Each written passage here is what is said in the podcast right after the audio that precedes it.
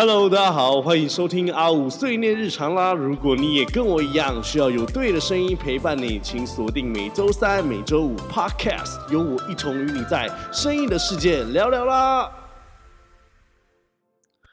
Hello， 各位听众，大家好，欢迎来到我们这个礼拜的 Podcast 啦。时间过得非常快，我的按一开始呢是想跟大家分享一下。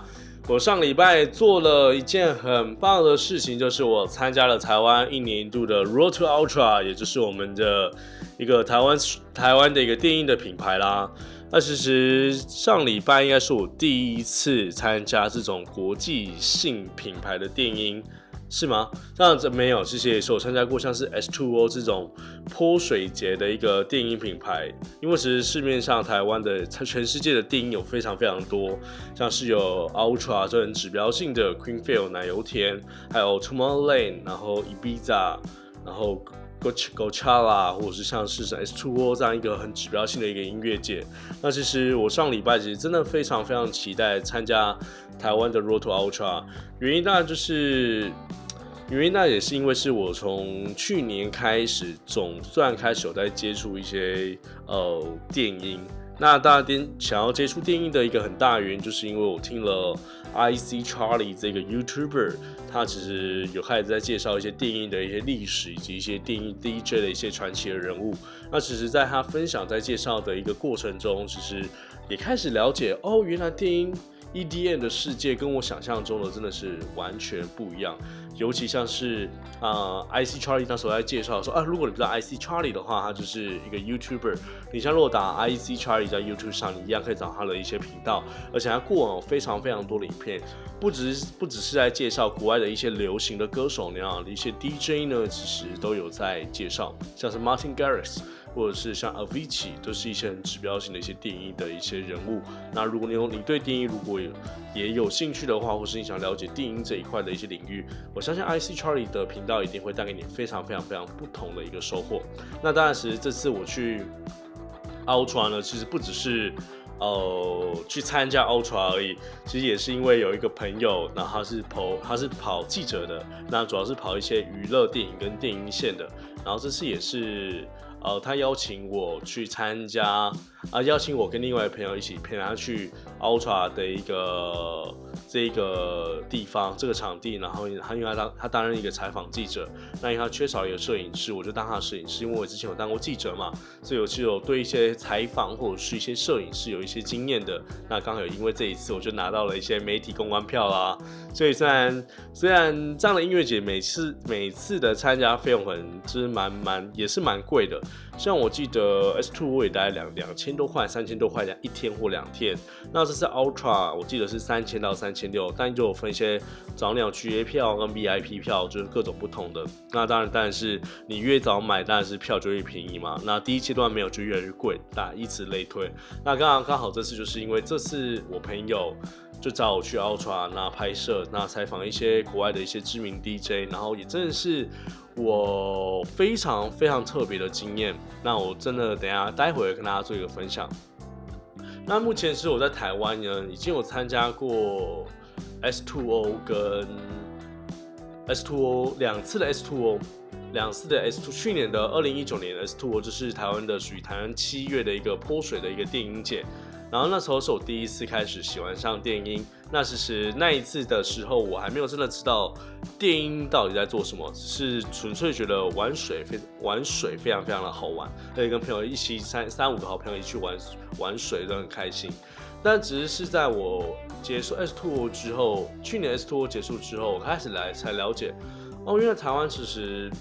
呃，开始聊电音，电音这一块其实有非常非常多的层面，所以就开始期待每一年每一年的一个电音节。那我在二零一九年结束之后呢，我就开始在期待，在二零二零年我就就有在安排，其实像今年的像今年的 Tomorrowland 在欧洲，我就在安排，以及那时候我就开始在了解一些。国外到底有哪些 D J 是我非常非常的喜欢，结合流行音乐，加上还有一些很多风格的一些音乐。那其实那时候我在看的时候，其实我就很喜欢 Martin Garrix，另外像是我们二零一八、二零一九年、二零一七、二零一八的百大 D J Number One 嘛，那那时候其实在二零一九年有一个 Well Beat 的一个音乐节，其实有就有邀邀请 Martin Garrix 到台湾，但他蛮辛苦的，就是因为 Martin Garrix 并不是在台湾非常非常非常知名的一个 D J， 所以那时候在结束了前一个礼拜，其实这一场就告吹了，因为票实在是卖的没有很好。那主要还是因为台湾人其实对于知名的 D J， 像是 Alan Walker 或者是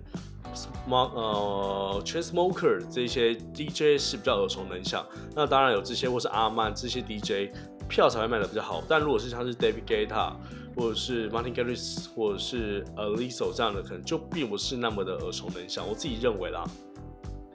所以从那时候开始，我就在 follow 一些国外的知名 D J， 然后我有非常非常喜欢的一些 D J。所以那时候我在二零一九年本来还有规划在二零二零的十月，想要去听 Martin Garrix 在荷兰的 A D E 的演的一个 D J 音乐节，那也非常可惜，因为今年疫情的关系嘛，就完全都不能去。当然，其实。呃，在四月，其实，在二零二零二零年四月的泰国的泼水节，是 Martin Garrix 本来也会去，但都由由于就是这些今年的疫情的原因的关系，所以其实这些的也这些电音节全部都取消了。那也是因为这样子，我就特别珍惜今年，其实，在台湾因为疫情，台湾的疫情真的守护得非常好，所以在二零二零。无论是我们的九月的 S two O， 或者是我们今年上礼拜的 Ultra Road to Ultra 的一档音乐节，台湾都可以办得成功，真的觉得台湾的防疫真的做得非常非常好，那也真的很开心，就是主办单位真的可以 Spotlight 真的有办法邀请到这么知名的 D J。 但其实我我好像那时候其实 Road to Ultra 来办的时候，本来我们是以为可以办两天了，那后来其实主办单位是有也有说，就是并不是说 D J 不想来或是找不到 D J， 而是每个 D J 都很想来，但是因为来到台湾还是要着重疫情的关系嘛，所以还是要隔离十四天，就因为这个隔离十四天的因素，所以其实真的找不到任何的 D J 可以到台湾办第二天的 Ultra， 所以我们就只能有一天礼拜六而已，所以蛮辛苦，但就是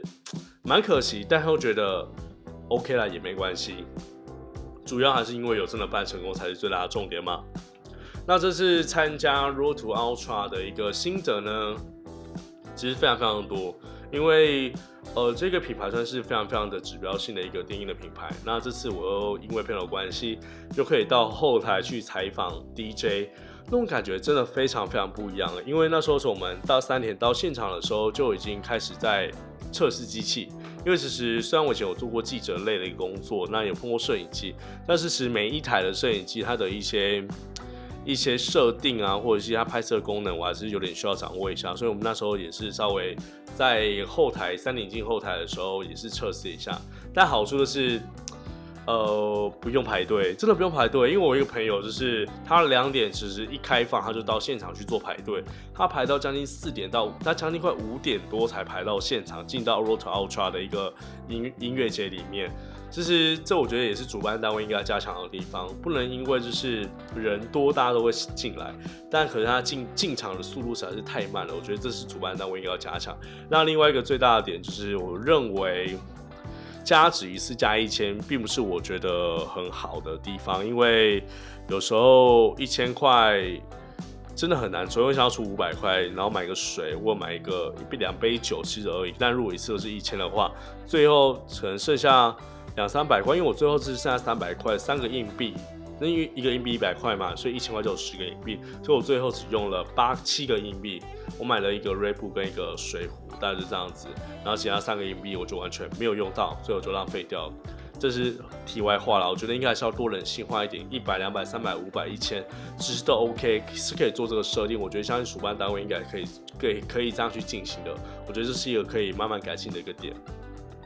那当然回到我们这是呃，我们这是这样子，我们是三点先进场之后，我们就先测试机器，然后跟跟主办跟主办的后台人员稍微做一个 check 之后呢，我们就知道哦，我们那一天的议程是六点在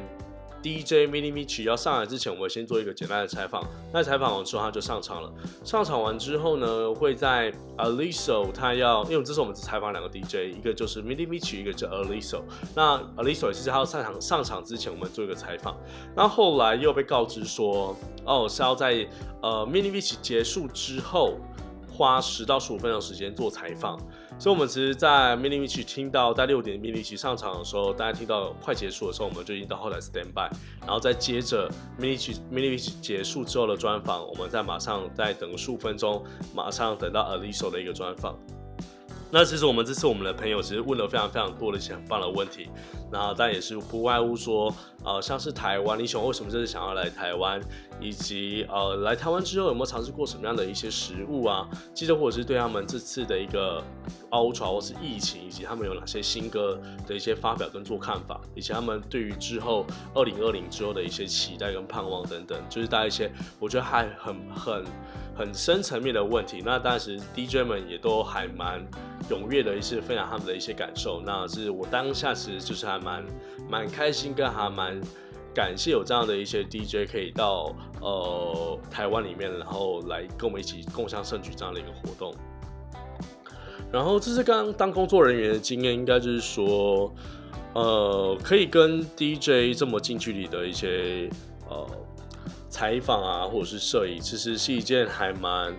开心的事，我是从来没有想过有机会可以跟这些 D J 站在一个摄影棚后，一个一个采访的摄影棚那边，然后一起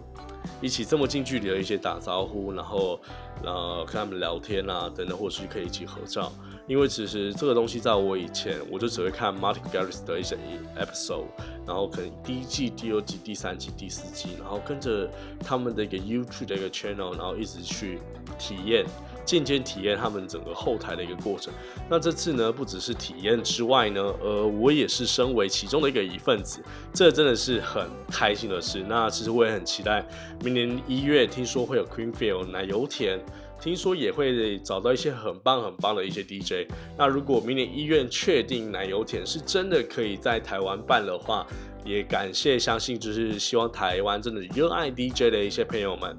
而我热爱 D J 或热爱电音的一些朋友们，一定要去共襄盛举。相信虽然可能会下雨，会有点冷，但没关系，我们就一起穿暖暖，然后聚在一起，一起听音乐，一起跳舞，一起跟着音乐，然后跟着音乐有他的身体的一些律动，好不好？我们就一起一起去。然后其实啊，那只要跟也跟大家分享的是这样，也蛮特别的，因为其实当天有非常非常多一些独立媒体跟自媒体，或者是一些大主流媒体。然后因为我们算是主流媒体嘛，那我就不说我是哪一家了。然后我们就一些很多主流媒体在后台等着下一次 Mini Mini Mitch 结束后的专访，是有几个独立媒体跟主流媒跟主流媒体都在后台等下一次 Alesso 的一个采访。然后我在那边等说，哦，那我们就是要稍微再等一下。结果看到一个女生呢，然后她就坐在那边，她说：“哦，这我跟我朋友三个三个人在聊天，然后觉得哦，那个女生会不会很很干啊，或者是觉得很无聊？”所以我就直接跟那个女生就聊起来，说：“哎，你是哪一家的媒体啊？”然后我才知道，哦，她是一个也是独立刚出来的一个独立媒体。然后说聊聊聊，他说哦，他自己也是一个 YouTuber， 然后只是他现在在这家公司，他做一个电音的一个采访跟专访。我说哇，是 YouTuber 哎、欸。然后就想了一下说哇，然后看他脸，因为他戴口罩，你当下认不太出来，说哦，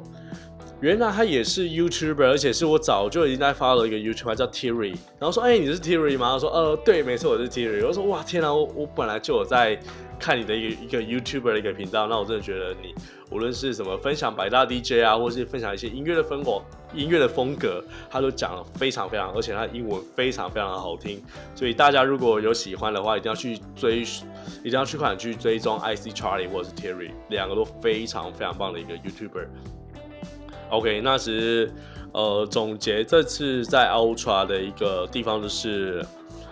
还蛮蛮开心，跟蛮感谢台湾真的防疫做得非常非常好。那也感谢台湾人，真的对于台湾这种每年这种大型的一个电影的活动，其实都呃很热血，那也很愿意也愿意去用行动去支持它。那我好像后来我看那个 Spotlight 的一个负责人叫布野，他好像也有在策划哦，十二月三十一的时候好像有一个跨年的一个活动。好像是否 E D M 的，所以如果大家也对跨年不想要去听那些